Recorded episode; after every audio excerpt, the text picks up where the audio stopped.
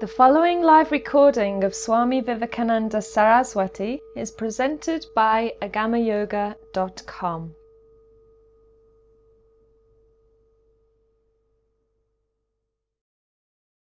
In yoga, Surya Namaskara falls in the field of controversy, first of all because it does not appear in any yoga book. It's not part of the yoga lore of India. Actually, it is taken from some Vedic texts. It is taken from some Hinduistic Vedic texts. So it has a totally different nature.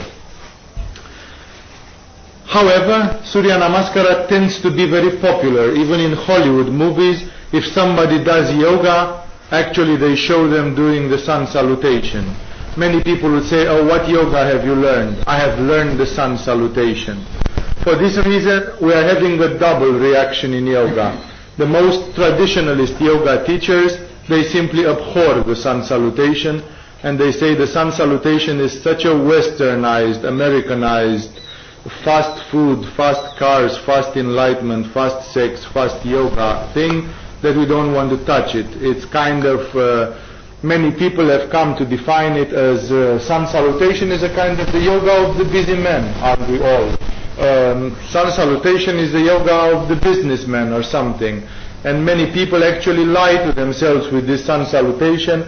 It's a kind of keeping a clear conscience. You know, why have you done your yoga today? Yes, I have done some sun salutations. Some yogis would say, forget about it. You know, if you did some sun salutations, it's like you went to aerobic. You know, it's not the uh, don't put it in your yoga book like you did yoga. So some people would simply abhor it and you say it's something more superficial than the superficial, so we don't want to touch it.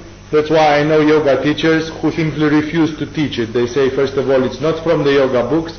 You don't find it in the traditional texts of yoga, in Hatha Yoga Pradipika, in Gheranda Samhita, whatever. You'll learn about those treatises. And therefore, it's not yoga. Other people, on the contrary, for the popularity of it, they notice that people like it, and uh, if it is done brainless, it's even better because then you can uh, flip a lot. And basically, uh, they teach this Surya Namaskara for the vested in the benefits of it. That's simply the fact that it actually attracts people. Uh, many people would ask themselves why are people actually attracted to Surya Namaskara if it is so little bit of yoga. You see, one of the main problems, and you are going to understand it very soon in a few days when we start dealing more and more with your mind. One of the problems, the major problems of yoga and of any spiritual education is that the mind, yes, your own mind and mine and everyone's mind, is a nasty animal.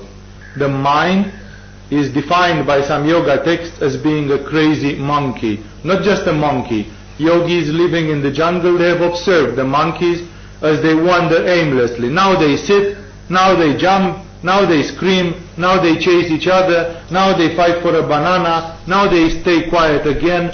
That's how the mind is. It's a kind of aimless machine with total lack of discipline. You cannot imagine a monkey sitting half an hour for meditation. A monkey won't sit, it doesn't have the patience. That's exactly the way your mind is. Everyone's mind is restless and indisciplined. And the most major problem of everyone who ever did spirituality on this planet, either the fathers of the desert praying in the desert, or the Zen Buddhists meditating in Japan, and the yogis, is taming the mind. The mind is the greatest catch. The mind is the greatest problem. You cannot tame the mind. And the bad thing is that the mind is inside your head. Actually, most often, you believe that you are your mind. And therefore, the results are war with yourself. When you fight with your mind, you actually fight against yourself. And therefore, a part of you says, I want yoga, and the part of you says, no, no, no, this yoga is driving me crazy. That part which says this yoga is driving me crazy is the mental monkey. The yogis didn't say the mind is like a monkey. They said the mind is like a crazy monkey. That means double as much as a monkey. And some yogis have said it's like a crazy monkey drunk or stung by a scorpion. That means triple as much in agony, completely wild, and so on. Because that's exactly how the mind is when you look at it from yoga. Try to realize, some of you have been here for three days, this is the third day, and your mind, I bet it has already started. Oh boy, we are going back to the yoga hall, had so little time, and now that orange guy will start again. Eyes closed, attention, oh boy, I'm getting crazy, you know. Let's have some action, you know. Let's do something. Let's pack and go the hell out of here. That's the mind. The monkey refuses taming. It's like a wild horse. If you try to tame it, it will jump and make wild things avoiding taming. It's exactly the same thing with the mind. Your mind is a wild animal that needs to be tamed. By gentleness, by force, by perseverance, by a mixture of factors, you need to bring your mind to discipline because it is not permitted that the mind should not listen to you. It's your mind. It's not you who belong to the mind, but the mind belongs to you. And therefore, if it's your instrument, it's like your hands. It's supposed to obey to what you tell it. If your hands won't listen to what you tell them, you would be fried. You would consider yourself severely impeded. And yet our mind doesn't do what we tell it to do, and we live with it. We say, eh, well, what to do? What to do? That's exactly what is the issue. Tame the mind. That is why people in yoga, they have so easily embraced yoga as gymnastics. Because yoga without concentration of the mind is the paradise of the mind. You do Paschimottanasana or whatever, you don't know that one, and while you do it, you think about the shopping mall, you think about your grandmother, you dream, you drift, hooray, the mind has free field to go wherever it goes. The mind has cheated you. That is why when you put the concentration of the mind, it's a totally different dimension. Suddenly the mind says, oops, no, no, no, no, not this again. No, no, no, no. No, we won't have that. That's exactly the reaction of it. And that is why, um, okay, people find sometimes yoga boring. Okay, what to do, yoga or aerobic? Oh, aerobic is fun. Why? Because in aerobic you think about whatever crosses your mind, right? The mind enjoys it. Music, oh, yoga with a little bit of music, dancing yoga or something. Hooray, it would be nice. It's all the game of the mind. Remember that there is a merit in sitting down and being quiet and focusing. The mind needs exactly this stability, centering.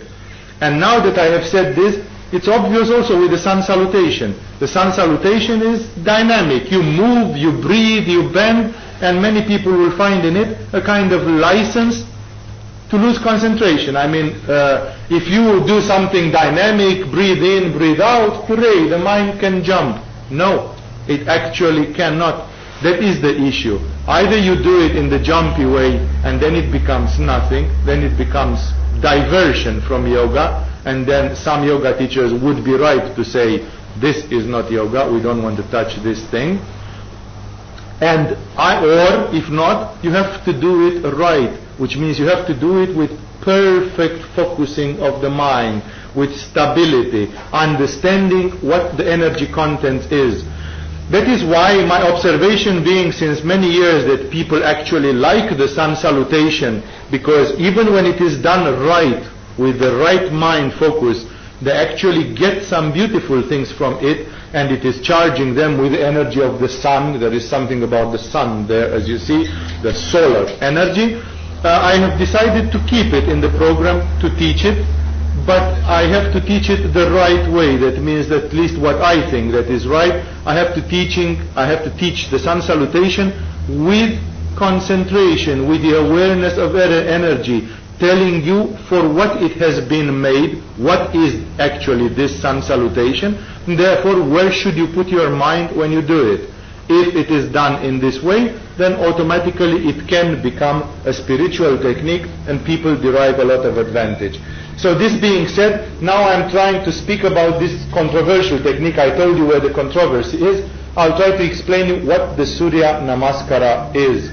As I said, funny enough, it's not a technique from yoga, but yoga is so comprehensive because it asks you to understand things that you can take it from wherever it comes and put it in yoga and do it in a yoga way. Like when I do this Surya Namaskara, apparently I'm getting a very beautiful energy. Apparently I'm getting a very beautiful concentration. So if I know what it is, then why shouldn't I do it in a yogic way? Every such technique will generate a resonance, will generate a mood, will generate an energy. If I understand that, I can turn that into a yoga technique. Theoretically, we can say, and you are going to see the day after tomorrow that we start with that, that for example I can listen to music, and if that music can create, let's say, courage, then I can use it as a meditation, I can use it as yoga. It is a yoga which creates courage. I turn on the music for courage, go into it, full, full of courage in 30 minutes. That is a yoga actually. So you can make many things into yoga once you understand this thing with the energies, with the chakras, with the levels. Now back to our story. Surya Namaskara therefore, although it is not originally coming from yoga, is can be turned into a yoga exercise. Then let us see what it is and where it comes from. Surya Namaskara. Namaskara is Namaste, is the Indian salutation. Surya Namaskara is Namaskaram to the sun, salutation to the sun. What does it mean to salute the sun? It simply means that you somehow imply that the sun is not something, but someone, somebody. That means that the sun is somehow alive or conscious.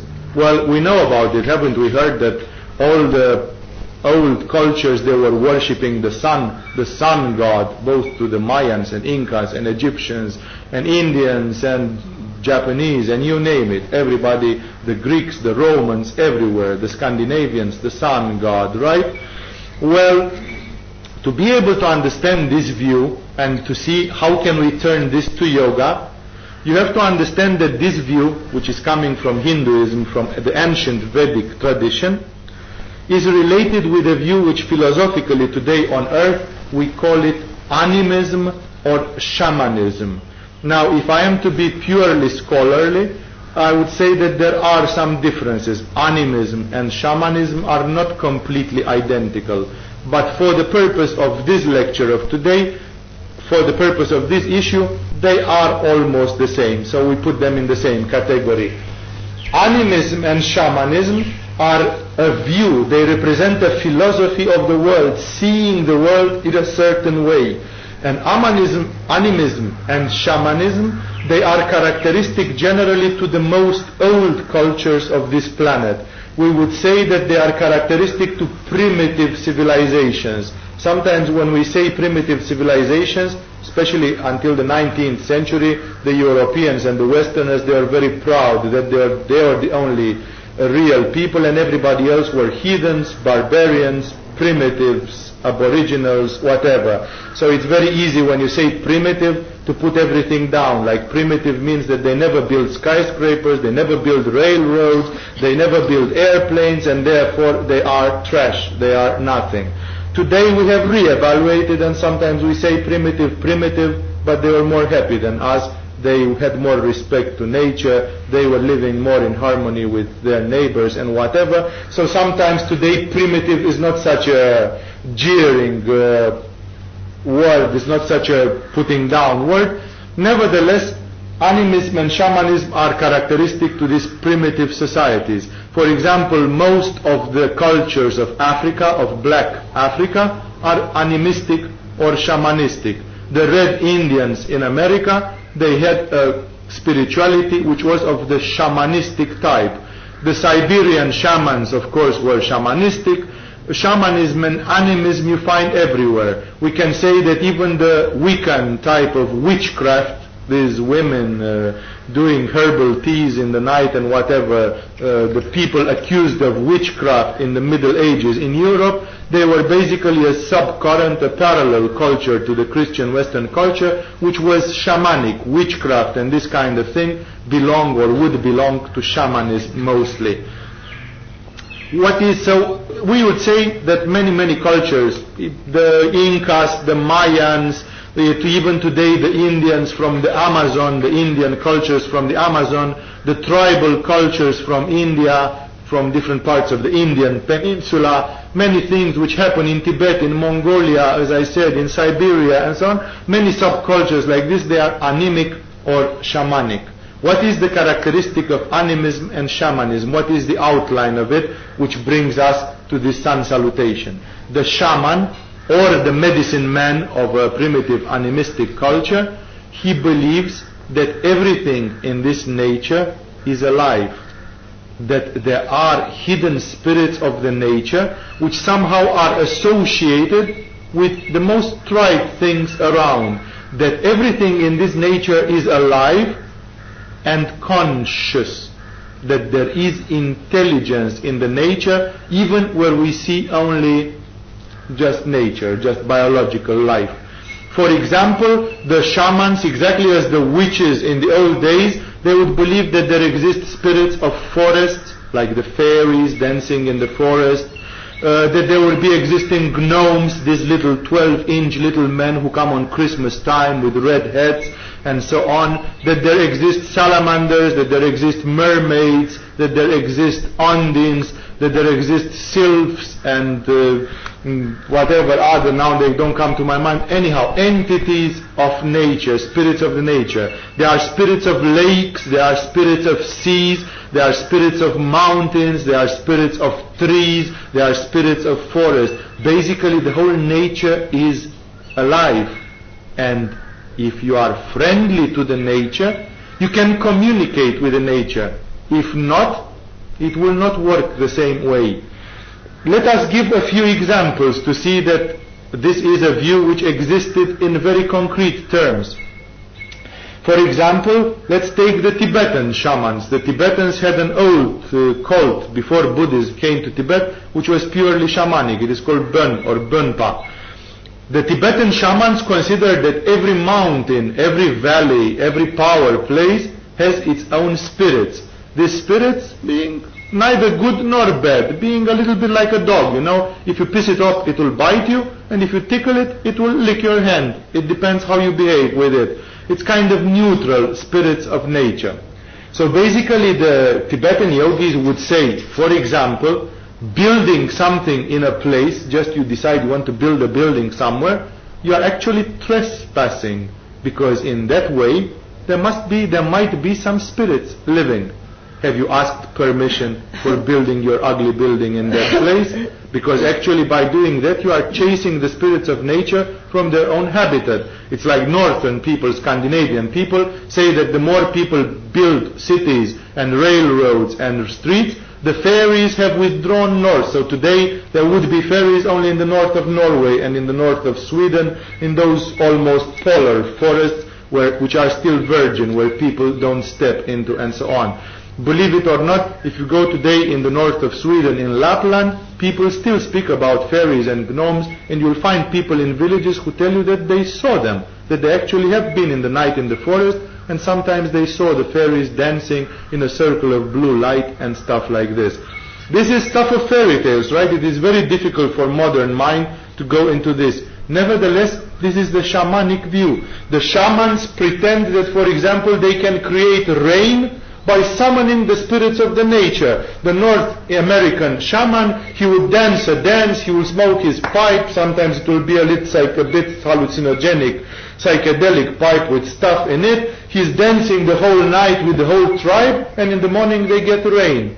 That he can do rain, that he can propitiate the spirits of nature for a good hunt. So when they go to hunt buffaloes, they would say, okay, we are 200 people in our tribe, we need 20 buffaloes to have meat for the whole winter. Right. So then the shaman goes in a trance.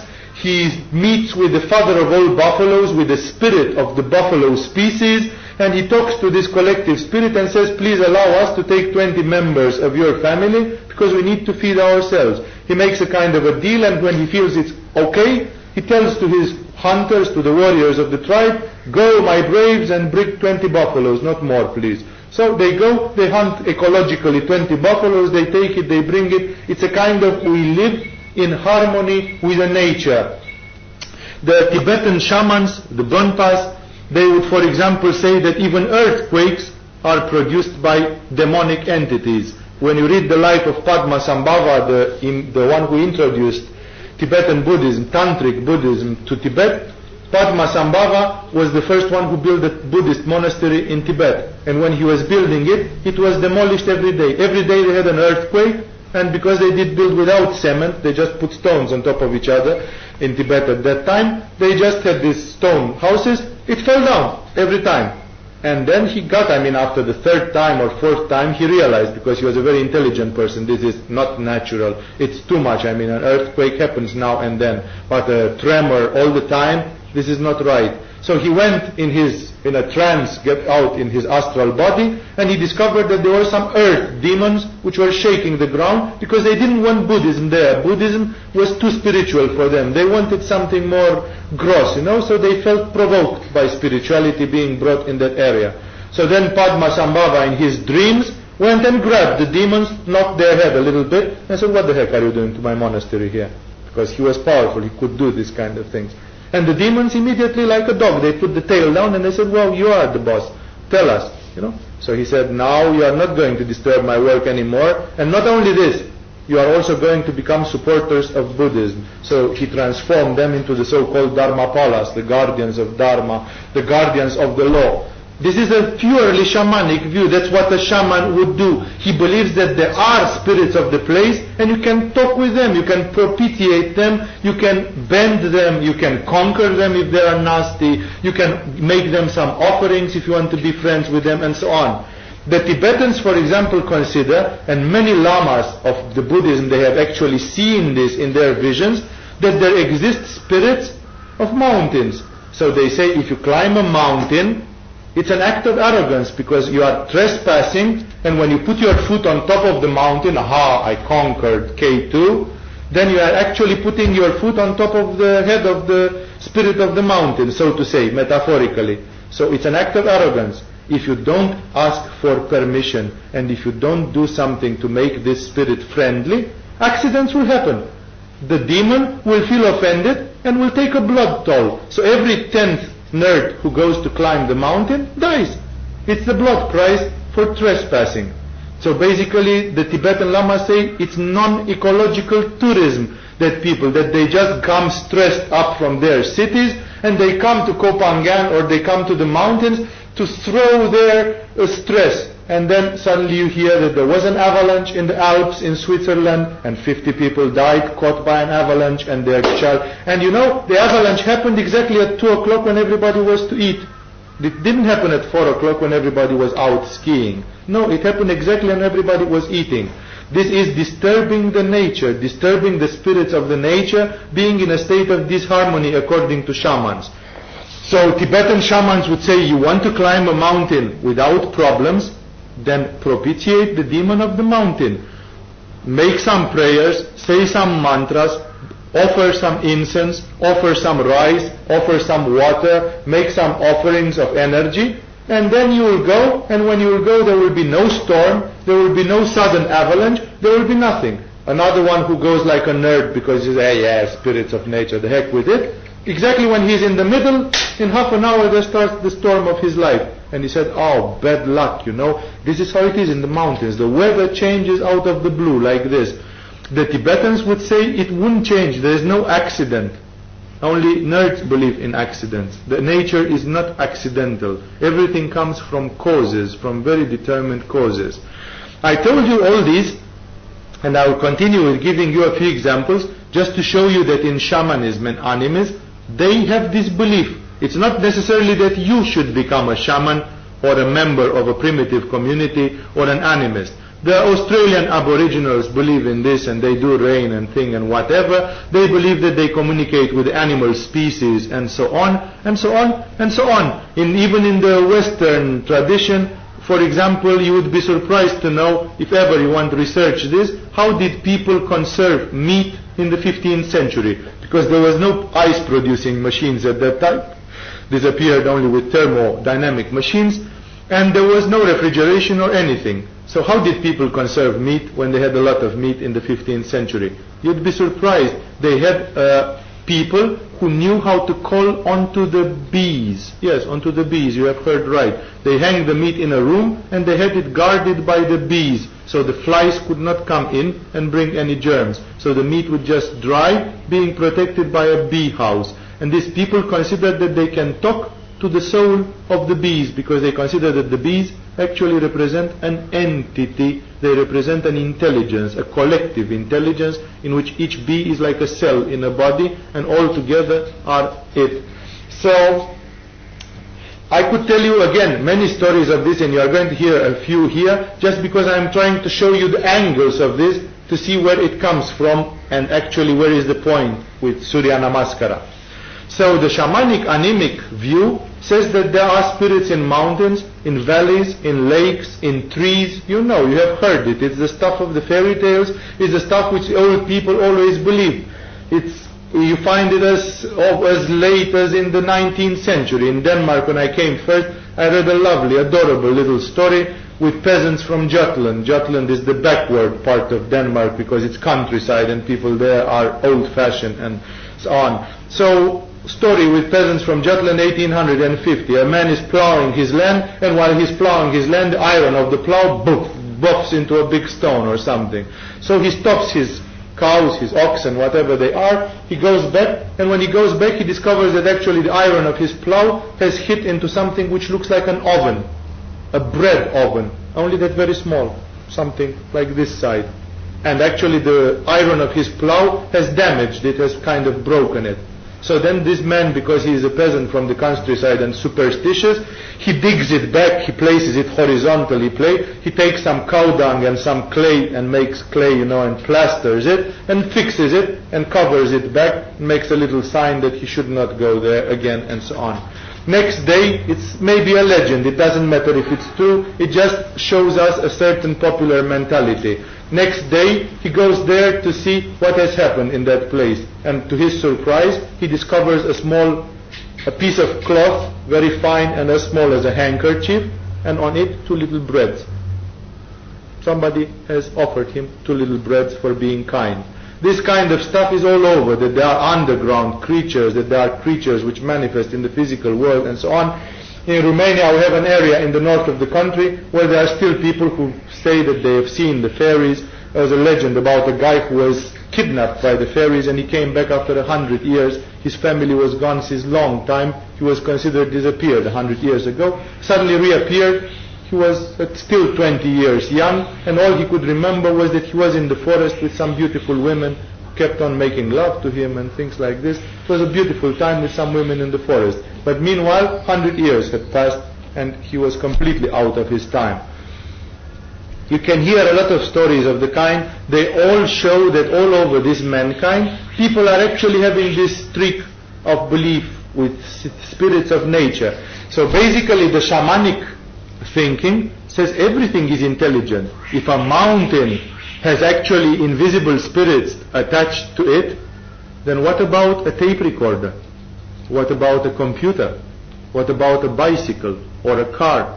The shamans would say yes, there are spirits of objects. That is why if you treat your tape recorder bad, it will break very quickly. There are people who are technical catastrophes. Even electric bulbs burn for them three times as fast as for everybody else. If they buy a tape recorder, they screw it up in three months. And there are people who proudly show them their roller tape tape recorder since 25 years ago, which is still working. And they very proudly say, look, my old tape recorder is still working very good.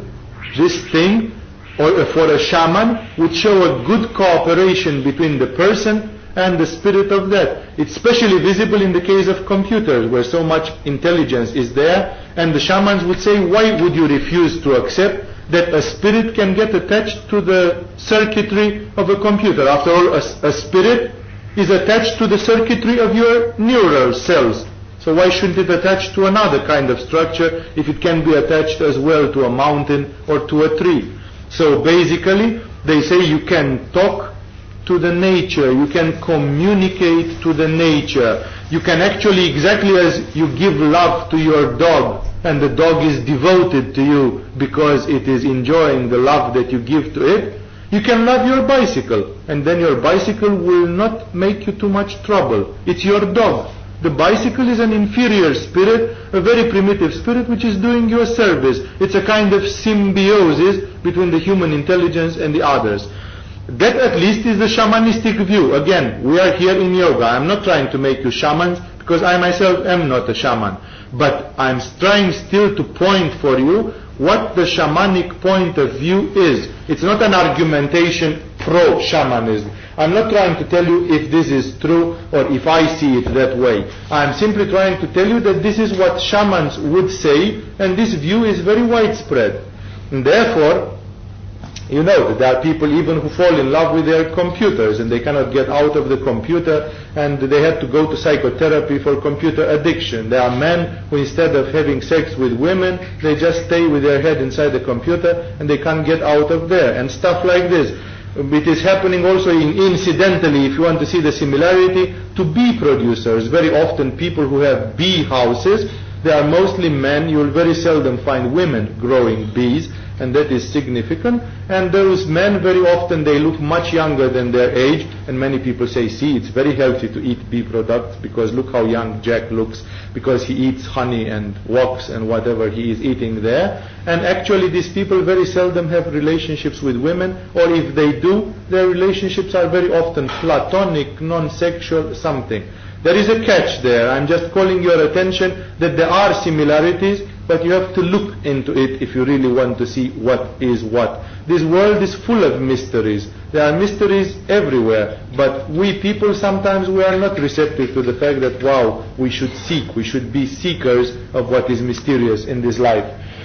So back to our story, the shamanistic view, let's make a resume of what I said. The animistic, shamanistic view says there is intelligence, life, spirit in everything, even if you don't realize it in stones, in trees, in lakes, in nature, in mountains, and yes, in your bicycle, in your tape recorder, and in your computer. Small little entities, small little spirits, which can become a pain in the ass for you, or they can become friends to you, depending as you, of what you make out of it. And now we come to the point. The old Vedic culture, the old Hinduistic Vedic culture, was actually a shamanistic culture. And because of this, and they are not the only ones, I told you, almost everybody was shamanistic in those days, they believed that there are spirits of nature.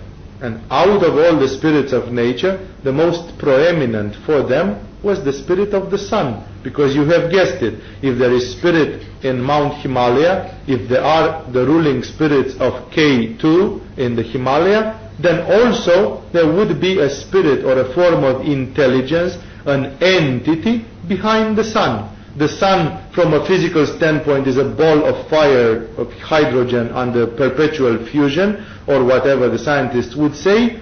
And for a shaman, the sun is also the biggest spirit in this solar system, the central spirit of this solar system, the one which coordinates life and existence. Even scientifically, at the most cold mathematical level, we would have to admit that the idea at least is right. If there were no sun, none of us would exist. We actually owe our existence in this planet to the sun, because without the energy and the heat given by the sun, there wouldn't exist the earth as such, and there wouldn't exist the possibility for life and consciousness on this planet.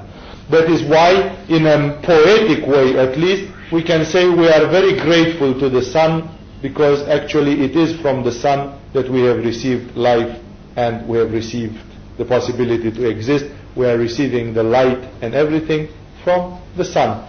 Okay, it's just a dead object for the physicists and the yogis would say we can look at it exactly like this because the yoga is not shamanism, right? Yoga is an, is an entirely different story. So the yogis analyze the energies of nature and the states of the psyche. And therefore the yogis say you can do the sun salutations in two ways. As a shaman would do it, and therefore then you would try to get a personal contact with the sun. That's how the old Vedics did it. But some people would say, no, I cannot put myself into that state of mind. I'm, I'm too much of a modern mind. Uh, we have lost this uh, candor of children to be like children, to talk to the sun as if the sun is someone. It's too much for us to accept. Okay, then the yogis simply say, you will admit, however, that the sun is the source of life, vitality, energy in this universe, in this solar system at least, and that without the sun your existence will be curbed. So basically, I am admitting that I am getting the light, the life and everything through the power of the sun. Even if I'm utterly materialistic and absolutely not at all spiritualistic, still this is a truth that I'm getting my life from the sun ultimately. So in this way, uh, basically the yogis say, look, if you want to go in the Surya Namaskara in a yogic way, not in a shamanic way.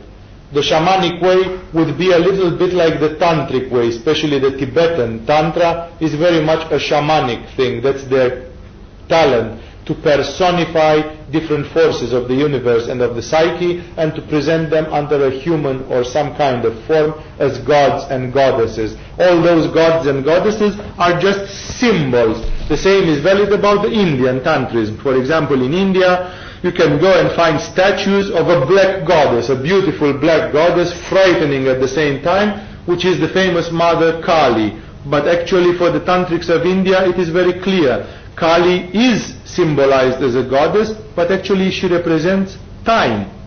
To meditate on Kali, it means to meditate on time. It is time which is black like the universe and which is frightening and whatever. Because time kills everybody, time ends everybody, time destroys everything and everybody, so it's a crusher. Therefore, time is actually symbolized in a way but how many people will understand the theory of relativity or the mathematical and physical Princeton University speculations on time and space? Not many people. That's why for illiterate people, the time was presented as an allegory, as a symbol that this is the mother of time, so to speak. So in this way, this is the way they created all these symbols in India and Tibet.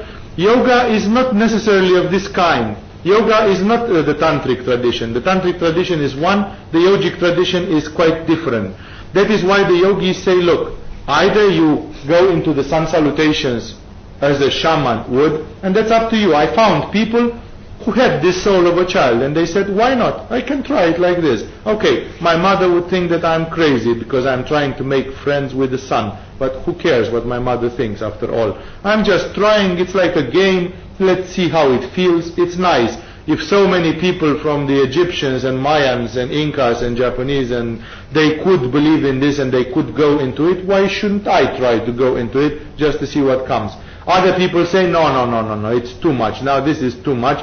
It is reaching, I am, I am ashamed of myself to do this kind of thing. Right. Then there comes fortunately the yoga way. The yoga way simply says, whatever the sun is, we don't know. Okay, maybe there is a spirit behind the sun, so to say, but we don't see it, we don't feel it, we don't know anything about it. Forget about it. We are not going to see what we can't see. But we know that from the sun there comes a beautiful energy, a beautiful influence which sustains life, which is life-giving, which is light-giving. Okay, could we harmonize our aura, our chakras with this thing? Wouldn't it be healthy? Wouldn't it be healthy to be in harmony with the source of life and light of this little universe of ours? Of course it would be healthy. And therefore, it is very good even from a yogic standpoint to harmonize with the sun, to harmonize your energy with the sun. Then the sun salutation becomes exactly that, an exercise by which you harmonize yourself with the sun. So which way you are going to perceive the sun salutation, that is entirely up to you. It's your choice. Here you are not pushed neither one way nor the other. It's up to you to do your own experiments. A yogi, a dry type of yogi would do it more like a physicist, like a scientist and say it's energy, the sun, I can feel it, it's harmonious, it's beautiful. One who would like to become a witch, a shaman, a medicine man, he would say, no, I can try to go into this and feel the sun on another level, whatever. That is eventually up to you.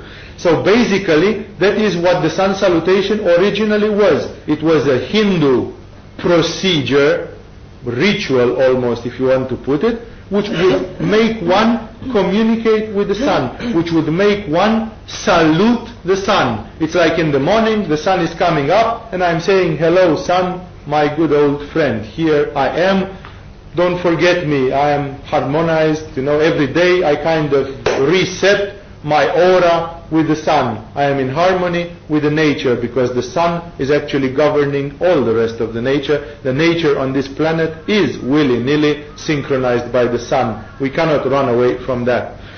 So This is the story about the sun salutation. I would, I could have insisted even more in telling you how it is possible that you should conceive that behind a piece of machinery or behind something there is a spirit, but I think there is no need to go now in that direction. Time will pass too much. And basically, that is the origin of it. The yogis have picked it up, and some of them, some of the yogis were Hindus or tantrics or whatever, and they said, okay, we can do this. It's nice actually to have an exercise for the sun. Some of them were more agnostic in this way. Some of them were more dry, and they still said, okay, it's good for the health, it's good for the body to actually do this exercise of the sun. This is where it comes from. Incidentally, in the Vedic tradition, there is also a Chandra Namaskara, a salutation to the moon as well.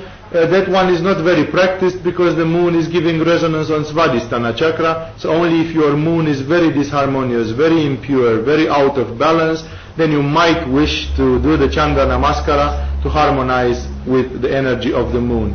But the Surya Namaskara is the one which is the most uh, practiced. Also because you know in the opposition between the sun and the moon the sun is actually the source of light and the moon is just reflecting light. It doesn't have light in it.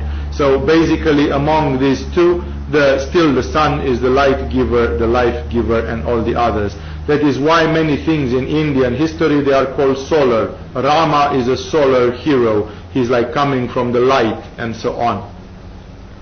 I'm telling you all this just because I want you to see a lot of things in your mind connected with this solar influence. Uh, now I remembered a lot of things which I did not say when talking about shamanism, animism, and the others, but I will not turn back there. Uh, if you'll have more questions, I will be able to illustrate some of these things uh, from this shamanic, animic view because it's very practical. They are just dealing with it very practically, and sometimes it works. One of them I would like still to communicate to you is the famous Findhorn experiment. One of the roots of the New Age subculture is some 25 years ago in Scotland. It's called the Findhorn experiment. Today there is a community in Scotland which is called the Findhorn community. It started with a man and two women who bought a barren piece of land somewhere in Scotland. Everybody told them you can buy that piece of land for nothing because it has never yielded any agricultural production. It's a bad soil, it is sandy, it doesn't hold water, you cannot really grow vegetables or trees or anything in it, so you can buy it for nothing. So these people bought that barren piece of land and so on, and then they did it because one of the women had the capacity of talking to the spirits of nature. She was a bit of a witch, and she could go into this. So she every time that they are planting vegetables, trees, whatever, this woman and together with them, they would pray to the fairies, to the spirits of nature, telling them, look, we have planted a tree, and it is a tree in which you fairies also can find joy and play in it and whatever. So support it, so it should grow, because it is your nature as well. And in this way, they reported all kind of incredible things which can be stuff of imagination, like in the morning, the whole soil was dry, drained of water because it was sandy, but the place where they planted the tree, it was wet, like two meters around, like somebody had watered it the whole night. It was holding water miraculously. It can sound as a childish, uh, naive, naivety, naiveness, but the funny thing is that these people from Findhorn, they made the biggest biodynamic firm in Europe. They managed to grow tomatoes as big as this or something they managed to grow the most incredible vegetables without fertilizers, without pesticides, on a, on a ground where everybody said you can't do any agriculture. Their only pesticide and fertilizer was prayer to the spirits of nature, asking for support from the spirits of nature. The experiment worked for 20 years or something. There are today trips. People take trips to Findhorn. Meanwhile, it became a very crazy New Age stuff where all kind of lectures on aberrant subjects, in my opinion at least, sometimes are given, but still the community exists, the farm exists, and when you go you get flabbergasted. There are people who go to Findhorn just to see this miracle that people manage to do incredible agriculture just with the, uh, with the support of spirits of nature because one of them was crazy and she could see spirits of nature. In Iceland, the Icelandic government, which is a Western government, isn't it? It is paying a woman, it has on its payroll a woman in the road department, and this woman is a clairvoyant who is supposed to tell them when they build a new road, if that road is passing through the premises of a spirit of nature which will be disturbed. And whenever the engineers plan a new road, this woman goes ahead with them, and then suddenly she tells them, don't build a road here, because here is the premises of an elf or of something. And if you disturb this elf, there will be a lot of car accidents. You will take revenge, and in this spot there will be a bad spot on the road, and so on.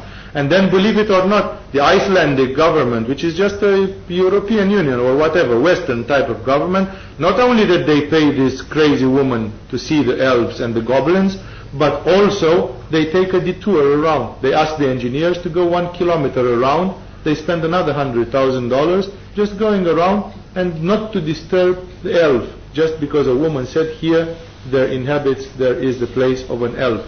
These things exist, and you see they are even uh, appearing in the mainstream culture with these things.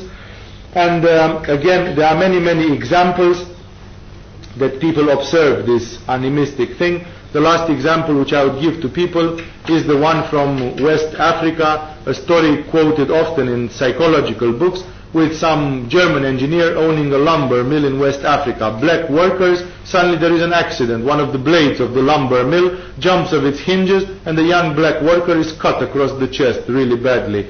And they go to the medicine man to the village in the evening and they said, look, Michael was cut across the chest badly. And the medicine man shakes his head and he says, this is not a good sign. Uh, it's sign that the spirit of the machine is angry and it is wanting blood. And they go and tell it to the German owner, our medicine man, who is very smart, he makes rain, he does whatever, he heals us and whatever, he casts away demons, whatever he does. He told that the spirit of your lumber mill is thirsty for blood and needs to be appeased. Right. The German engineer couldn't care less about the mumbo jumbo of the black medicine man. They work up another few days pass, another accident, one worker is cut across the arm so bad that he almost loses his arm. It's cut almost off completely. A little bit of rumor, the medicine man says, I told you. I told you that the spirit of the machine is bloodthirsty and it needs to be appeased. So the German guy doesn't want to strike and says, what do we have to do? Oh, you just have to call the medicine man. He would cut a black hand's throat. He will pour the blood all over the machinery, make some ritual. The spirit will be up. Ah, it's too much for the German engineer. So it goes again, and another few days pass, and the third worker is this time killed. At which time the workers go on strike. There's a lot of fuss, whatever. Uh, finally, they call the medicine man. He does the job. The accident stopped. I don't even know if the story is true. I have read it in a book of psychotherapy just about this shamanistic magical way of looking upon things. Maybe the, the events haven't happened that way actually. Maybe it's just a huge coincidence.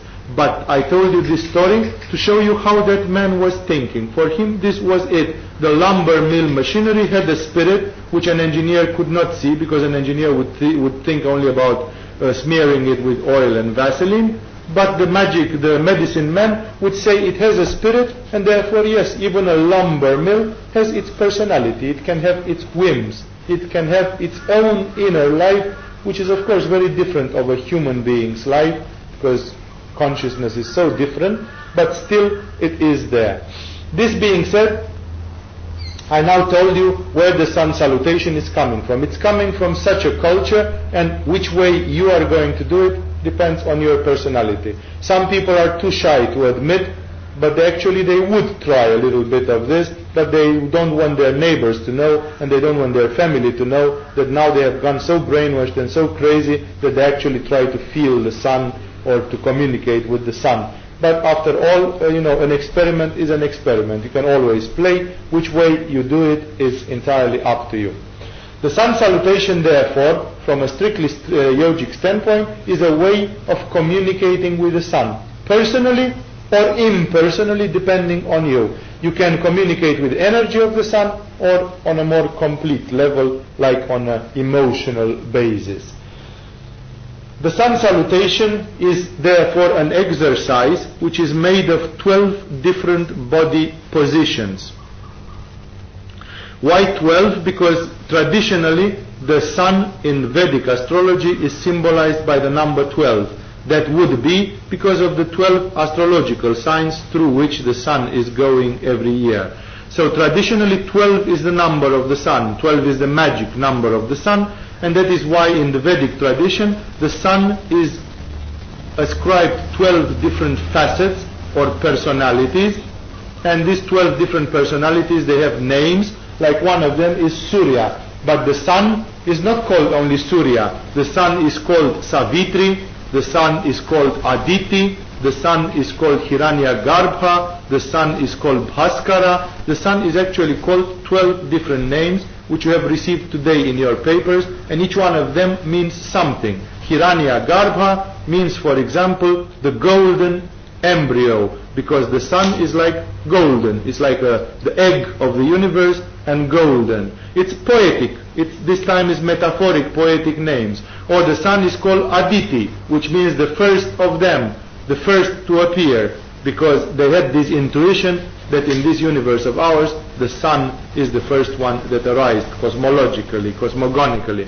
So in this way the sun is having 12 personalities, 12 different names and therefore for each one of them there is one position. These 12 positions are related in a fluid way. So you are in position number one, you go in position number two, from position number two you go in position number three. And there are 12 such positions. So it's a chain of 12 positions fluidly related in a continuous motion.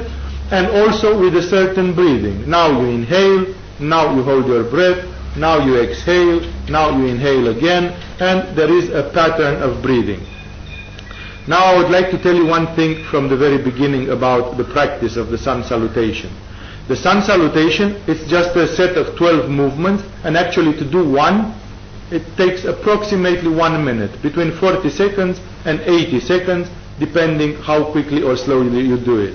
It is possible to do the sun salutation also in approximately 10 seconds, but then you are doing it like a machine, like a machine gun, and there is no time for concentration, there is no time for energy. That's exactly what I said, turning yoga into a kind of gymnastic sport that is not at all the thing because there is no time for focusing on the sun. When you do the sun salutations, always your attention is on the sun. You are having a channel with the sun. That is why many people either they keep their eyes closed and they focus on the sun. Theoretically you can do the sun salutation at midnight because the sun still exists. Although you don't see it, the sun is somewhere down there and telepathically you can take contact with it because it still exists. But most yogis would prefer to do the sun salutations in full sunshine and because in tropical countries the midday sun is a bit disturbing, they would do it at sunrise or at sunset when the sun is red, beautiful, friendly and harmonious. And that is why most yogis would perform sun salutations early in the morning or at sunset. Here in this particular spot on earth, the sun is rising a bit late. It comes out of there a bit 8 o'clock or something and it's already a bit hot and that is why we usually do the sun salutations to the sunset. Today is a cloudy day, but actually most of the days at sunset you can see the sun there, so you can still have the feeling. So when you do the sun salutations, you better do them in the open, can do them in a closed room, and then the resonance is a matter of the mind. But it is so much more easy to do it on the beach or in an open place, and you just feel the communication between you and the sun. That's the beauty of it. It's an exercise in nature. It's an exercise of communicating with nature directly. I wanted to say also that this sun salutation is by no means unique. That means I can almost say that as many ashrams and as many gurus in India, so many sun salutations. I suppose that there are more than a hundred versions of the sun salutation and it is almost impossible for one to say this is the only right one. My sun salutation is the sun salutation. However, I also want to say that approximately 90% of the yoga books who give sun salutations, they would give one. There is one which is most standardized and that one is considered to be the traditional one and so on. That is why the one, the one which you receive today is actually the one closest to the standard and that is why it would be closer to be right. I also would like to warn you that there exist many fake sun salutations, just invented or uh, twisted a little bit by some people, the most simple way to identify the fakeness of it is by the number of positions. If a sun salutation is made of 12 positions, it is the right one. If it is made of 11 or 15 or whatever, it's not right anymore because the sun is having 12 different aspects. The standard traditional sun salutation has 12 positions. For each of these 12 positions there is associated a mantra which comes from the name of the sun and that's why they need to be 12. But even among those who are 12, you will still find some variation. That one yoga school from India, from East India, says when you bend you should exhale and then you should hold the breath and then you should inhale. And another one says no, when you bend you should exhale, then you should immediately inhale and then you should hold the breath. It's just like some tiny differences about breathing or some tiny differences about that you should keep the hands like this or like this, or I don't know how small differences generally, and that is why I would like to say that I cannot also claim that the sun salutation which I am teaching you today is the best, the sun salutation, the one and only.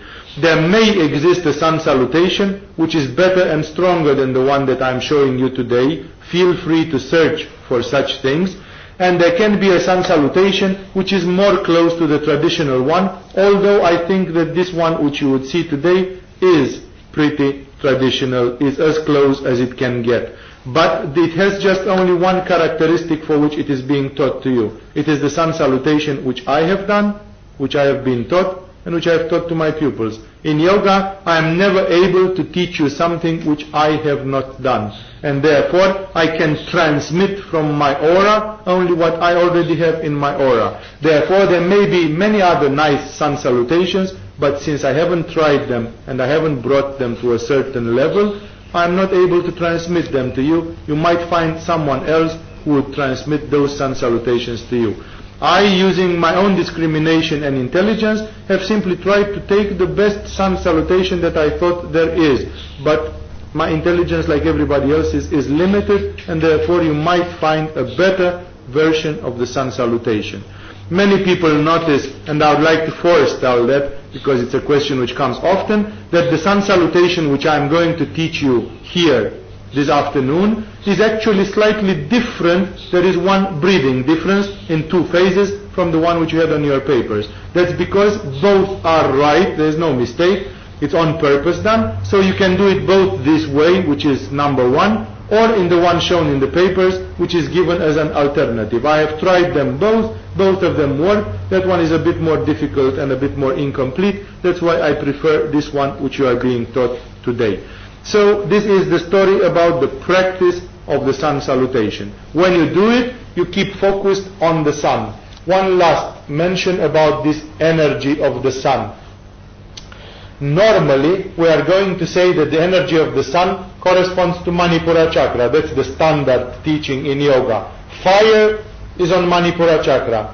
Wait, but the sun is giving us light, not only fire. It is giving us life, not only fire. And also the sun is a symbol of the center because everything spins around the sun. It's like the sun is the center of our little universe.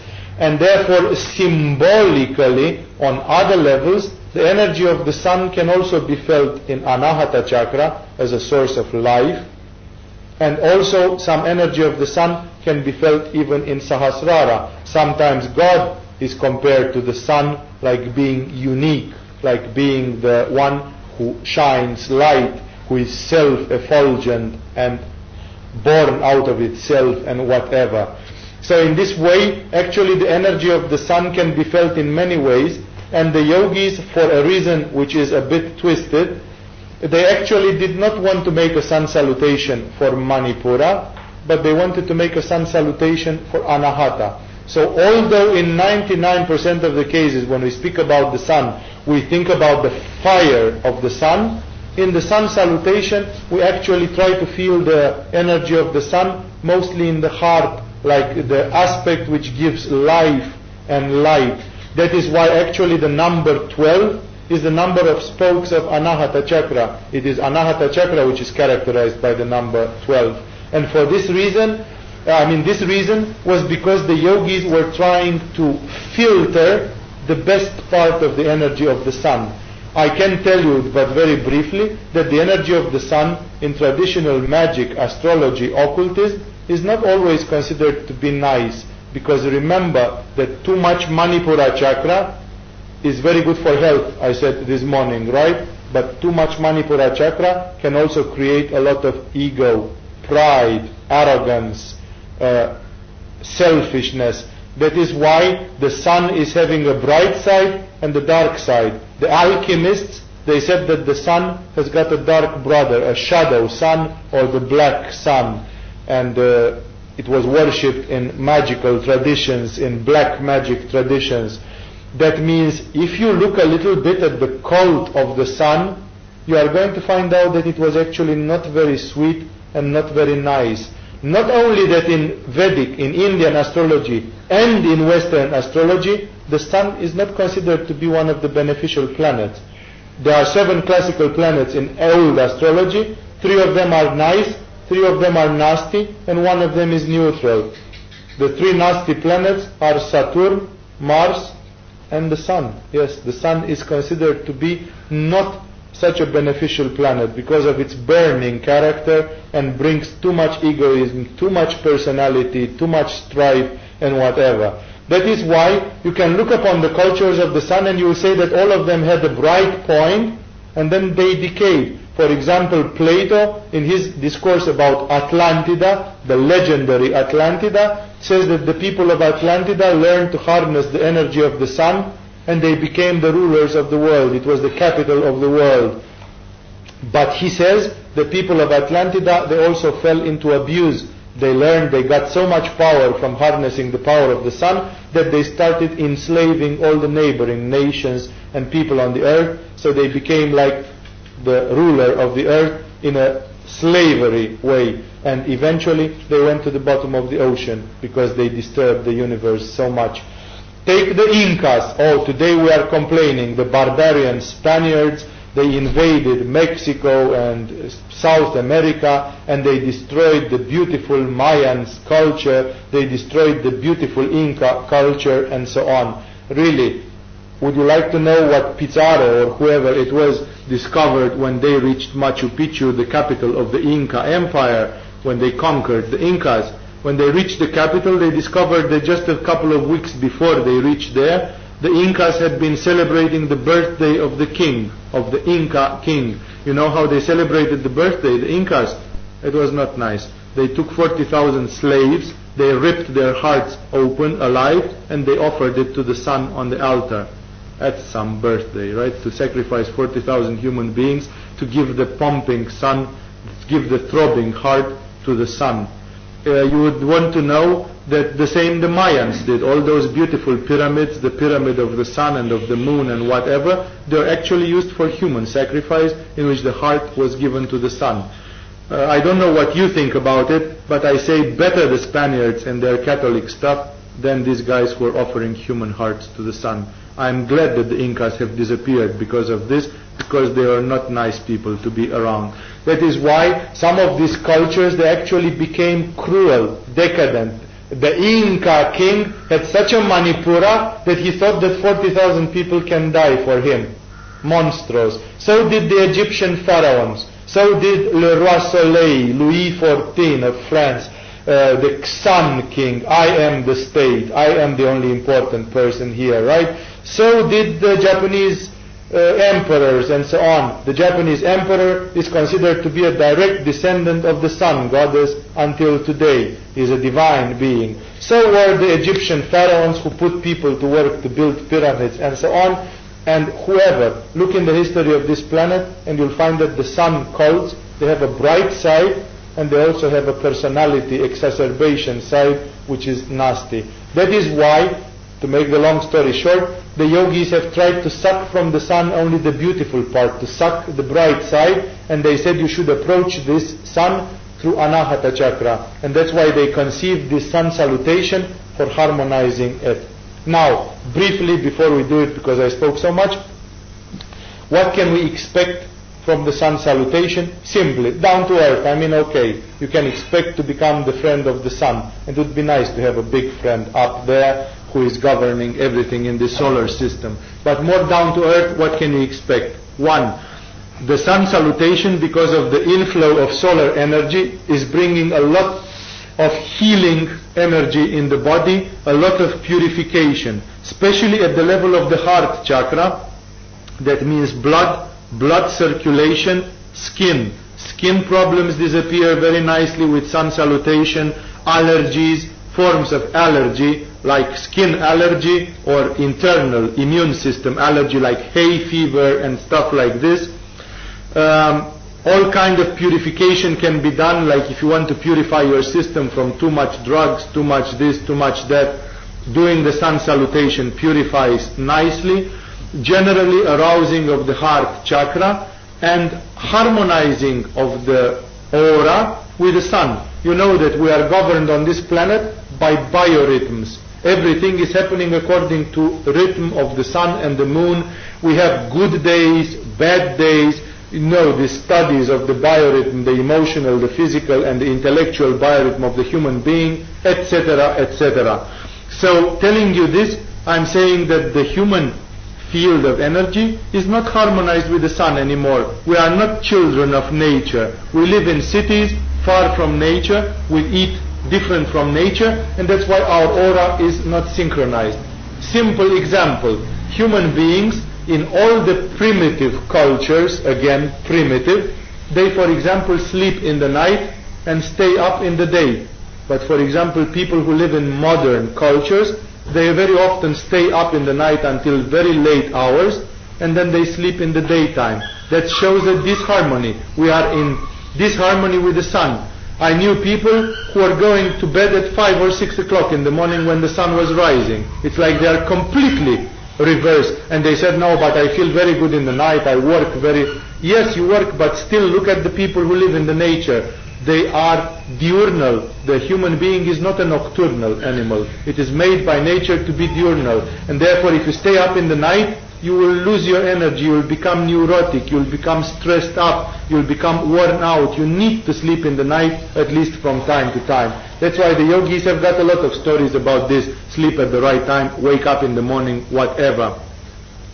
I have known, just to give you an example of how this works, I have known many people. One of them I always remember. There was a girl who was an editor in an editing house she always worked in the night and she went to bed at 6 o'clock in the morning. She did three weeks of sun salutations.